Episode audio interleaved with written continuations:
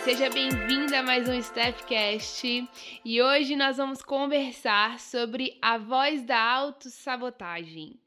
Todo ser humano tem dentro de si duas vozes, a voz sábia e a sabotadora. A voz sabotadora, ela é crítica, exigente e perfeccionista, e ela diz para você frases como: você deveria ter feito melhor, isso não é, isso não é bom o suficiente, você não consegue fazer isso como deveria. Essa voz, ela vem com uma desculpa e muito boa por sinal. Ela quer o seu melhor, ela quer te proteger e isso te impede de ousar, inovar, se expor. Afinal, vai que não dá certo, né? Melhor nem tentar. Mas o que esquecemos é que isso vai gerando frustração e a autoestima some. Mas lembra que nós temos a voz sábia. Essa voz te permite aprender, a errar, te permite ser curiosa, testar novas coisas. Essa voz acredita em você e no seu potencial, e ao mesmo tempo diz que você precisa melhorar e se desenvolver. E eu te pergunto: qual voz você tem dado mais ouvido? Qual voz você precisa erguer o volume? O mais incrível de tudo isso é que essas vozes são só pensamentos. Nos meus atendimentos, na mentoria e supervisão, eu sempre reforço a importância de nós controlarmos as nossas emoções. Mas a questão é que nós não temos controle sobre as nossas emoções. E você pode estar me ouvindo agora, lavando a louça, almoçando junto comigo, dirigindo e pensando: como assim, Stephanie? Calma que eu vou te explicar. Nossas emoções e os nossos sentimentos, eles ficam em uma área do nosso cérebro que se chama sistema límbico, sobre o qual nós não temos controle. Apesar de não controlarmos o nosso sistema límbico, nós temos controle sobre o que dispara os nossos sentimentos.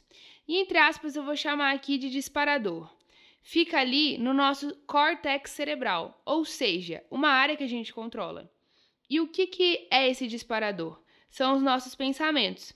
Como eu já falei anteriormente em outros episódios, os nossos pensamentos geram um sentimento, os sentimentos influenciam os nossos comportamentos e os nossos comportamentos eles nos conduzem a algum resultado. Vamos ali a um exercício para você entender melhor. Pega papel e caneta, abre o bloco de notas para anotar, porque te ajuda a visualizar, tá bom? Vamos, vamos lá, vem comigo. Pensa na tua voz sabotadora. O que, que ela tem falado para você? Quais são os pensamentos que tem te colocado para baixo? Quais sentimentos isso tem gerado? Se for necessário, faz uma lista. Agora você vai pensar na outra voz, ou seja, a voz sábia. Quais são os pensamentos que te impulsionam e dão força para vencer os desafios? Depois que você fizer esse exercício, procure comparar as listas e ver qual voz tem conduzido a sua vida. Assim, a partir de hoje, você pode escolher de maneira consciente para qual voz você vai dar mais volume. Nós precisamos entender que um erro não nos define. Imagine uma cesta de maçãs frescas. Elas foram colhidas à mão e estão bem bonitas. Agora imagine que uma dessas maçãs está estragada. Você consideraria que a cesta toda não tem valor?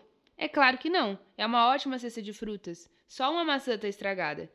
Veja que as suas imperfeições são simples facetas e isso não te define por inteiro. E o pensamento sabotador também não pode ter esse poder. Nosso podcast chega ao fim e eu espero que você tenha gostado do episódio de hoje e ele tenha te ajudado de alguma forma.